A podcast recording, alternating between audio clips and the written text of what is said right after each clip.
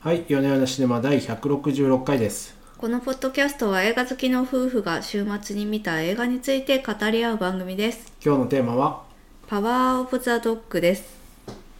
1920年代のモンタナ、威圧的だがカリスマ性に満ちた牧場主のフィルは、弟の新妻とその息子である青年に対して敵意をむき出しにしていきます。監督はピアノレッスンでカンヌ国際映画祭パルムドールを受賞したジェーン・カンピオン、ベネディクト・カンバーバッチ、キルステン・ダンスとジェシー・プレモンスが出演し、第78回ベネチア国際映画祭コンペティション部門で銀獅子賞を受賞しております。うーん、うはい。ーん、ということで、この作品ですね、今年のアカデミー賞でも最有力候補というふうに言われているおー話題作でございまして、まあ、前哨戦と言われるゴールデングローブ賞ではですねドラマ部門の最優秀作品賞をはじめとしまして2345677部門へーにノミネートされているようでございます。へーいやーなんかこのね収録も久しぶりですけれどもそもそも23週、もうちょっとかな映画を見てなかったんで久しぶり映画自体久しぶりでしたがそうですね久しぶりいいに重ですね厚な作品を見てですねいいとても良かったあー良かった、うん映画らしい映画だなっていう感じがして、うん映とて画も良か表っ現たですってねいう感じでしたね難しいですねこの映画ねそしてうんちゃんと見てないとちゃんとこうヒントをちゃんとね理解して次へ進んでいかないと、うんなんだかよくわからなくなっちゃうだろうなって感じがあそうですかだいぶ分かりやすいと思っあた本当んでですすかけどそうそう結うー構んヒントが分かりやすいここ見てねみたいな感じであそうで出すかてくるかなとは思っていましたけど、あーもうねなんかね朝ドラレベルの分かりやすさじゃないついていけなくな ってる知りません、えいやーでもそうですね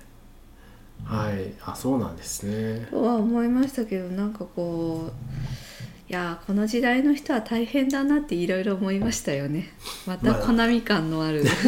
まあ、あ の世界は進歩しましたよ、世界は進歩した世そう界だは進歩しましたけど形は変えてこういう、まあ、要はこうべき論はあべき論に苦しまれているって話じゃないですかうーんあ男フとィルは、がねそうそうあそうー男とはこうあるべきうんうん性べき本当の自分の心と向き合えずにこうあるべきっていううんうん自己イメージとの戦いを、の苦しさみたいなのが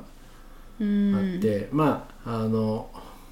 だんだんネタバレというになってきますが、うんまあ、そのゲイゲイを隠してるわけですよねこの方は。うんまあ、そのゲイというものの存在は確かにだんだん市民権を得ているとは思いますよ。うん思いますがそのなんかこうあるべきという自己イメージのとの戦いという意味では、うんまあ形は変えていろんなところにあるんじゃないのかなって気はしますね。そうですね、まあ、早速ネタバレな感じですねこ早う速ネタバレですけどでもまああいいらじゃないすですか。じでどこにもゲイって書いてなかったよはいでもねなんかやっぱ久しぶりに見てて思いましたけどなんかこう、うんやっぱ物語のヒントをこう受け取るのがすごい鋭いですよね僕より先にこのこれはゲイかもしれないって気づいてたじゃないですかおおなるほどどこで思いました最初うんなんかまず弟へのなんか執着的なところがなんか変なんですよね風呂風呂とかね風呂のシーンとかもねうんちょっとこの兄弟変だなみたいな感じからまずありますよね、うんそうそうでこう弟も弟弟はまあゲイじゃないんでしょうけどちょっとうんまあそういうお兄さんの、うん執着みたいなところに依存しているところもあって、うんうんまあ実際に牧場を動かしてるのはフィルだし、ちょっとぼんやりした弟ですよね弟はねなんか割と不器用っていうかちょっとまあ間が抜けた感じの人間ではあるんですよね。とはいえそのいいやつですよあいつそう優しくてはいうん、ぼんやりしてますぼんやりはしているんだけどとはいえなんかこううまいことその凸凹みたいに兄弟がこう補完し合う関係にあって、うんまあ、その弟のその柔和さみたいなのはその上流階級の社会とかでは受け入れられやすいしなるほどね、はい、知事とかねそうそう知そ事うとの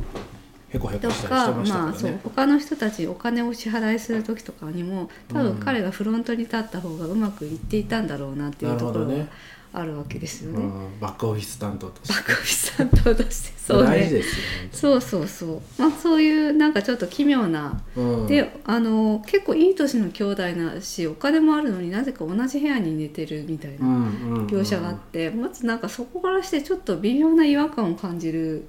確かにね、んですよね、ううんうん同じベッドに寝てたりするじゃないですかそうですねあれ不思議な感じですよね、そうそうそうっていうところでちょっとなんかその辺から「ん?」っていう感じはありましたけうど、んその後でまあえっ、と何君って言うんでしたっけあの息子ピーターピーターピーターピーターに対しての仕打ちとかもちょっと異常なほどの突っかかり方をするっていうとこそろうでがすね,、ねありましてこいつは何かあるねみたいさすがですよねそう察知力がすなごいいなや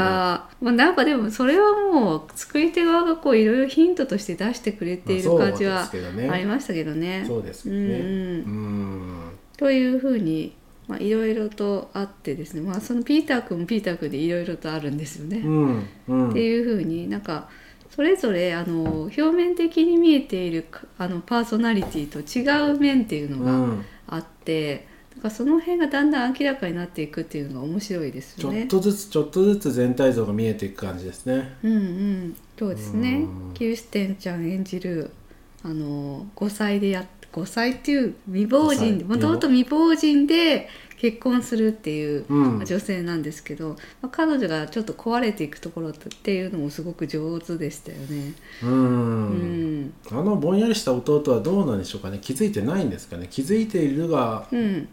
気づいているが見気て見てづかないふりをしているんそうでしょいうね。うことなんでしょうかねそうですね。サッカー便を見てもなんだこれはみたいなことを言わちなょい。っと隠してましたもんねなんかね坂火なんならね、そうそうそう。なんなら。なんならね、うんううん。んそうなんですよ。分かっちゃいるんだけど、まあ、そこにこう直球でどうなんだって問い詰めたりとかはしないっていう、うんまあ不思議な不思議といえばまあでもそういうまあそういう人物なんでしょそううね。いう人物なんでしょうねうんうん。まあそのフィルに対してもそういうとこあるじゃないですか。ま確かあにこいつの兄ちゃんがちょっとおかしいなと思うんだけど、そこに切り込むことはちょっとしないっていうう。ん確かに確かに直言できないいけ、うんいかんですうん。うんうんという人物なんでしょうね。うんまあでこの作品見てちょっと思っていたのがですね。ゼア・ウェルビー・ブラッドっていう映画と雰囲気的に似てるなと思って、まあ、その開拓時代のお話であるうん開拓時代じゃないのかななんつうのこうまだこのアメリカがまだ荒涼とした土地だった頃まあいわゆる西部劇の時代よりは後でしょうね後ですよね、うんそう開拓時代ではないか一旦終わっでて次の世代なんですよねうんうきっんとねこのね牧場を受け継いだ牧場を切り開いた人から受け継いでるわけですからそうですねでまあそのなんかカオスな時代のアメリカで、そのなんかギラギラとした野心とかカリスマ性を持ったなんなんていうんでしょう獣のような男がいてっていうところがちょっと似ているなと思ってあとまあそうなんですね思ったのがジョニー・グリーンとが同じ両作品ともに音楽をやってまレディオしヘッてドの方ですかそうですねレディオヘッドのガコンガコンの方ですね。あー確かになんか不気味な音楽ですね音楽っつうか環境音っていうかっっていうかこうだんだんなんかこう不安になってくるそうそうグワ音楽グワなんグでワみすたいなね。そういうはいそういう感じのそうですねジョニー・グリーントさんの音楽がまたこの緊張感を高めておりますねだんだんと観客も心配になってきますね、うんこいつはうん何か裏があるのではないかみたいな、そうです、ね、一緒に行って大丈夫なのかみたいなろくなことが起きなそうな感じが本当にしますよねずっってとしいてうとますころがずっとしていますよね。うんはいこの辺もすごく良かったなと思いあまとす。風景カットがところどころ入るのも良くないですかそうですね風景もね空撮の風景とかほうほうほう風景も山並みとかに結構そうこそうう影を落として撮ったりとかしているなあっていう結こ構ねの陰影がすごく出た撮影になってますようんうねん、西部劇的な時代設定なんですけど、ね、西部劇の時代では絶対なかったような引きの絵があなるほど、そうですね確かにそうですよねうん結構その撮影も面白いなまあそういう引きの絵もそうなんですけど、うんうんそのすごいクロスショットが多いわけじゃないですか黒ククロスクロスあクロー近スいクロースクロースクロース近いはいそうですねあのーまあその辺が結構その人のなんつうの本性っぽいところを出しているところもあって、まあ例えばそのフィルさんがですね、うんうん、えっ、となんていうんだっけまた忘れちゃったけどちょっとこう好きだったおじもうネさんみたいなタねネタバレもいいとこですがはいあれですねあのブロンコ・ヘンリーさんですねよく覚えてるよねそういうの私もねすぐ名前忘れるんですよね BH ってブロいンうコヘンリーね BH っていううんイニシャルのついたね布かなんかを持ってましたからねそうそうそうブロンコヘンリーさんとまあおそらくその芸の関係であったんだろうあったであろうなっってていいううのをこう匂わせているんですよねいろんなところいで、ろんなとこでねでそこであのブロンコヘンリーの馬の蔵っていうのが出てきて、うんその蔵がなんかこう上のところちょっとこう飛び出てて、うんそこをこう撫でたりとか、うんこう全体にこう優しく撫でたりとか、それをすごいアップで撮るっていうとエこロろいが感じのする、はいはい、うんあるわけですよ蔵撫でてるだけなんですけどね、うん、はいまあその辺で、まあ、ちょっと匂わせみたいなそうですね匂わせ芸ですよねこの匂わせ芸でございますよ、このはもうネタバレもいいとこですが一番最後のこうあのピーターがタバコいをなめなめするとこタろバがコねを渡すところのあの目線とかも匂わせ芸の極みじゃない ですか匂わせ芸そうですねただただ目線をこう乾くす2人みたいなうん好きなんだろみたいな感じの、うん俺のこと好きなんだろみたいそうですねそういうところとかうん、ピーターと行った時にこう杭みたいなのをな、うんうん、杭っていうのかな木をなんかどんどんどんどんこうピーターをこう見つめながら杭を打つっていうところがありまして匂わせ芸です、ね、これもわ匂わせ芸ですせねうーはん、そうですねセリフが少ないんですよね全体的にみんなこうボソボソしゃべるしいあーあんまセリフ少ないとは思ってなかったですけどそうかまあうんなんかそういう匂わせカットとか、すごい多そいと思いのますよセリフに表現されないところで、あうのんあなるほどこの人はこういう感じのだから、まあかみたいなそもそもあれですよね全員がその表面的な事故と、うんあの隠してる事故がまあありまして皆さんアそうルです中ねも含めてですよ、うんうんうんうんありますねそうですねだからセリフに出ないところにその人のうん本心みたいなのが出てきて、まあそれがまあ匂わせとなるというそうですねやつですかねはいまあピーター君もね何考えてんだかよくわかんないですからねうーんというのもこのコリー・スコット・マクフィーさんっていう俳優さんなんですけどなんか彼のその容姿っていうのがまたぴったりでしたよねすごいめちゃめちゃ細いしねめちゃくちゃ細くて目がギョロッとしててうんなんか色が青白くてね白いんですよねでなんか一見美少年なのかなみたいに思うんだけどちょっと気味が悪いようなところもあるっていうパタリオに出てくる美少年みたいな感じですよねああそうなのパタリオを読ん当 たりだこはちゃんととない読んでないんですけリどスナーの方も多いと思いますが、はい、まあああ普通い読んうでないよ ね。パタリロパタリロは当たりを読んでるかな、みん な。パタリロ面白いですよ「特そうなん攻だの国マリネラ」っていうので始まあってのる飛んで埼玉しか、あの、あの方あの,、ね、の方のは読んでないんですよ。今や飛んで埼玉の人ですけど、はいやっぱパタリロっていう名作があってこそのう飛んーでん。埼玉で、まあああいう感じの美少年がいっぱい出てくるわけですよ。うーん、あ、そうなんだ。うんまあ、そういう感じなんか少女漫画に出てくる線の細い、確かに。まあ、でも、それでこう。彼がその男性っぽくはないので、そのおかま野郎みたいな感じでうん、馬鹿にされてんですよね、うんその牧場の中ではね。うんうんうんその男らしさみたいなのが正義とされているので。マッチョイズムにとらわれてますよねそうそうそう端的に言うと。うん、まあそんな中でそのフィル自身も本当はゲイなんだけど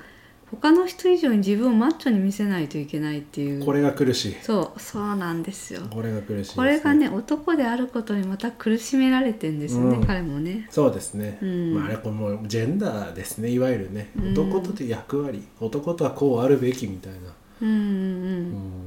そうですねそれがゆえにまあその新しいね妻に対してねこうついついいじめみたいなことをしミてしソまジうニー的なみ変そなじにそう変なそうですね方向に行くわけですよね爆発しちゃうんですよねうんいやでもなんかあれですよねピアノ弾いてたら俺の方がバンジョーが上手いだろうってかぶせるとかよくわかんないあいじめ方ちょだっとしてましたよね。はい小学生みたいないじめですねうん確かにうまかった。うまかったんですけどうんうんいやーというわけでその本来の自分じゃないく自分を抑えてるとねいじめに走るからねよくないんですよまあってい不う健康ですよね多分ね、うんそのそういう変な方向にしか発揮されなくなるので、うんうん、そうですねまあそうですよ。くまあジェーン・カンピオンさんに関してはもうなんて言うんでしょう彼女のキャリアの中でやっぱりピアノレッスンっていうのが際立っていて一番有名ですね。うんまあその後そんなにパッとしなかったんですよねやっぱりまね、たそんなこと言っちゃっていいんですか。うんでも実際そうだともうドラマを撮ることが多かったって本人も言ってますし、まあ、かうんそれでまあ今回完全復活を印象づけたのではないかなとはうん思いますけどね。なかな完か全復活でもうあるしなおかつうんなんでしょうもう集大成なかなかこの何歳何歳なんだ緊67張歳感というかこのクオリティはできないですうんね。うんうんそうですね、うん彼女の最高傑作と言ってもいいんじゃないでしょうかとうんうんカンバーバッチさんのアメリカ英語も良かったですよね。頑張ったんじゃないですかね。カンバーバッチさんねもう本当にねびっくりしましたねこれ誰なのってくらい別人のようですよもうシャーロック・ホームズですからね。ホームズとホームズ僕とははらいの印象からしたら。そうそうまあどっちかというとこうシュッとしたこうねかっこいい男性を演じることの多いカンバーバッチさんですけどイギリス英語でベラベラベラベラまくし立てるカンバーバッチそうさでん。すね今回はまあそのあのカウボーイの男の中の男みたいな感じで、ちょっとそのマッチョなカリスマ性のある男性を演じるということで、なんかその普段の彼のイメージとは結構違う役を演じていますねそうですね。そうインテリっぽいのがあのマーベルに出ても若干インテリっぽい。あキあャラで確すよかねにそうそうそうですけど、うん。今回の役ではもうむしろこうヤヒなヤヤヒヤヒヤヒだよねそそううやや。うん。そうやなはい、うんまあ感じはわかりますよ。はいはいはいうん。感じのそうですね。男性を演じて嫌なやつなんですよね。そうそうなずんっでとす怒っよてるし。すごく差別的でミソジニーだし、うん。なんかすぐ口が悪くて他の人を攻撃するようなうね、ん、うん、あ独の善的なね強烈な、はいうん、男性を演じておりまして結構この普段の彼のイメージともギャップがあって多分こうアカデミー賞とかでもいいとこ行くんじゃないですかねって思いまうしーた、んアカデミー賞取るかもしんないね、うんまあ、ちょっそうとですね他の対抗馬がどうなのか全然分かってない最んで初すけすどごいそしてあれですよね最初すごい横暴なオレオレなそのハンバーバッチが一番最後のその、うんピーターとの絡みのシーンとかではなんかこうなんですか乙女のような乙女になっちゃう乙女のような目線がちょっとだけするじゃないですそうかそうそうあれがすごいですよね、そうなんですよあれうんもしかしてみみたたいいななみたいなそう期待がちょっと入っあちゃれうあれすごいゾッとしますねあれねうん、怖いですうね、んはい、はいというので、はい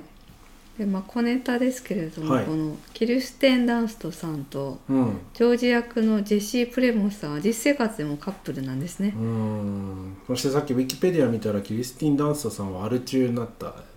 アル中の過去がねありましそうてで、はいこ、の役柄もねもういい感じにぐでんぐでんだったんでそうですねその辺をこう思い出しながらやっていただいたのかもしれうない、んいやキルステンちゃんなんかいつの間にかこんな感じの仕上がりになっていたんですねっていうかいやでもあれですねそのねスパイダーマンの可愛いあの子がだいぶおばちゃんになったなと思いながら見てたんですけど、まだ39なんで、まあ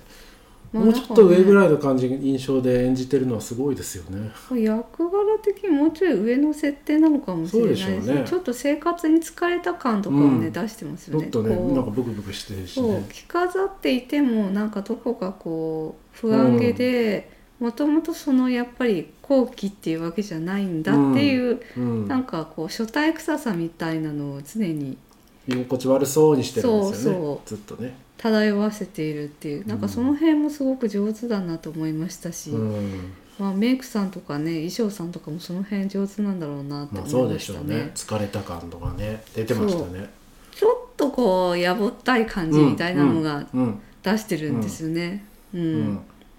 素晴らしいと思います。うん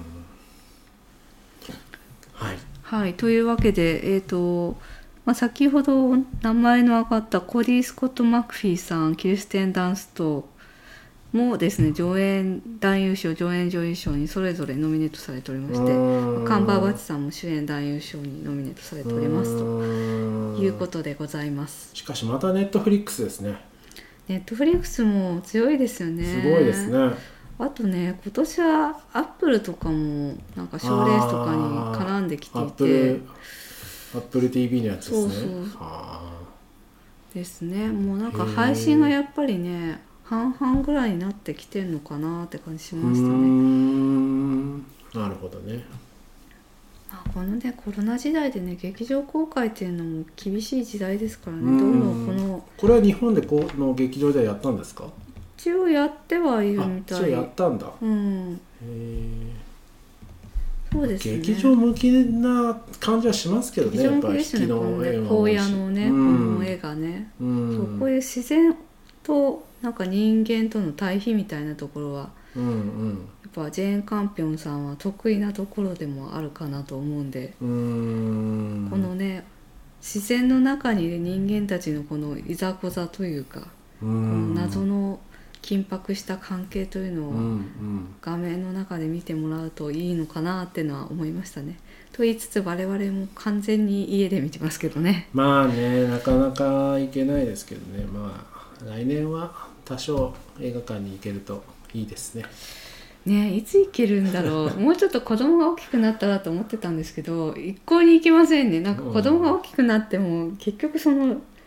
元気になってきちゃってて 我々がつ遊び疲れてる我々が疲れていますね、まあまあ、はい。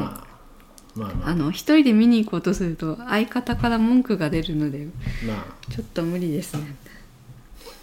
まあまあまあまあ来年はどうにか来年は多少の多少、まあ行くとしたら仮面ライダーですねもうねポケモンとかね ねそういう感じになってきつつあります、まあとはいえあの12月もあと少しなのでそでうできるすよ限り映画をねそうです家で見れるものでも見てうん感想を今年の伝えベていストければと思います決めないといけないですねね何も話題作見れてないからねうんうんと思いますはい大体今週はこんなとこであ言いたいこと言えましたかいやー久しぶりの収録だとやっぱりねなんか話が全然まとまってないですよ ねまあどうでしょう普段と比べて普段と比べて大して変わらないっていう意見があるからちょっとリスちナょっーとの自分の中ではやっぱりねちょっちょっととあ満足いのってないですね作品の魅力をあんまり伝えられてなかったなっていあーなるうほど反省が今ありますなねるほどまあまあまあ次回に向けて改善していければと思います、はいありがとうございましたありがとうございました